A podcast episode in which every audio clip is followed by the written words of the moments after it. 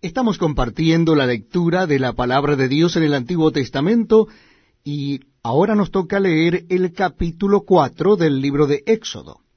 La cita bíblica es Éxodo capítulo 4. Dice así la palabra de Dios. Entonces Moisés respondió diciendo, He aquí que ellos no me creerán, ni oirán mi voz, porque dirán, No te ha aparecido Jehová. Y Jehová dijo, ¿qué es eso que tienes en tu mano? Y él respondió, una vara. Él le dijo, échala en tierra. Y él la echó en tierra, y se hizo una culebra, y Moisés huía de ella. Entonces dijo Jehová a Moisés, extiende tu mano y tómala por la cola. Y él extendió su mano y la tomó, y se volvió vara en su mano.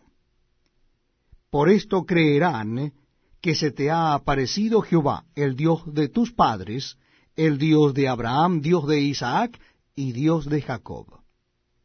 Le dijo además Jehová, Mete ahora tu mano en tu seno. Y él metió la mano en su seno, y cuando la sacó, he aquí que su mano estaba leprosa como la nieve. Y dijo, Vuelve a meter tu mano en tu seno. Y él volvió a meter su mano en su seno, y al sacarla de nuevo del seno, he aquí que se había vuelto como la otra carne. Si aconteciere que no te creyeren ni obedecieren a la voz de la primera señal, creerán a la voz de la postrera.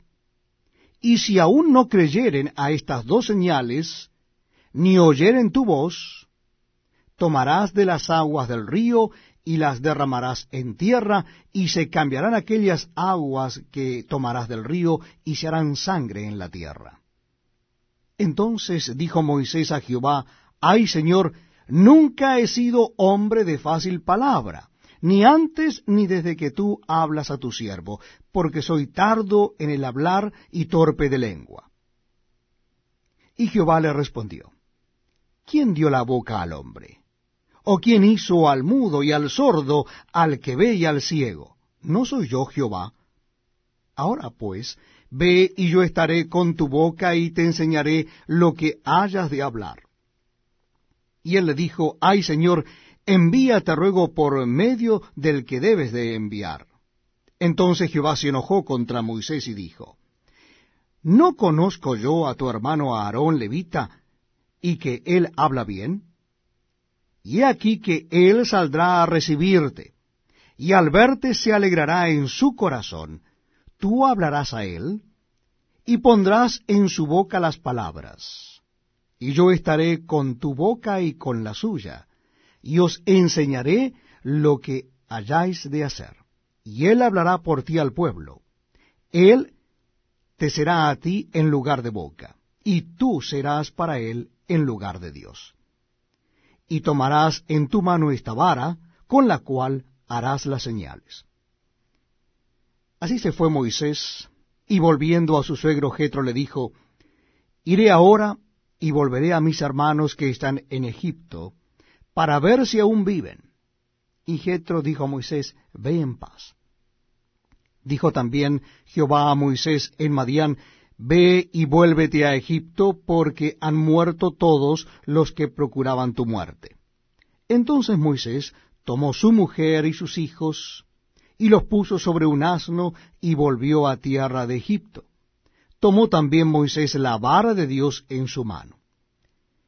Y dijo Jehová a Moisés, Cuando hayas vuelto a Egipto, mira que hagas delante de Faraón todas las maravillas que he puesto en tu mano, pero yo endureceré su corazón de modo que no dejará ir al pueblo. Y dirás a Faraón, Jehová ha dicho así, Israel es mi hijo, mi primogénito. Ya te he dicho que dejes ir a mi hijo para que me sirva, mas no has querido dejarlo ir. He aquí yo voy a matar a tu hijo, tu primogénito. Y aconteció en el camino que en una posada Jehová le salió al encuentro y quiso matarlo. Entonces Séfora tomó un pedernal afilado y cortó el prepucio de su hijo y lo echó a sus pies, diciendo, A la verdad, tú me eres un esposo de sangre. Así le dejó luego ir. Y él le dijo, esposo de sangre, a causa de la circuncisión. Y Jehová dijo a Aarón, Ve a recibir a Moisés al desierto. Y él fue y lo encontró en el monte de Dios y le besó. Entonces contó Moisés a Aarón todas las palabras de Jehová que le enviaba y todas las señales que le había dado. Y fueron Moisés y Aarón y reunieron a todos los ancianos de los hijos de Israel. Y habló a Aarón acerca de todas las cosas que Jehová había dicho a Moisés, e hizo las señales delante de los ojos del pueblo. Y el pueblo creyó,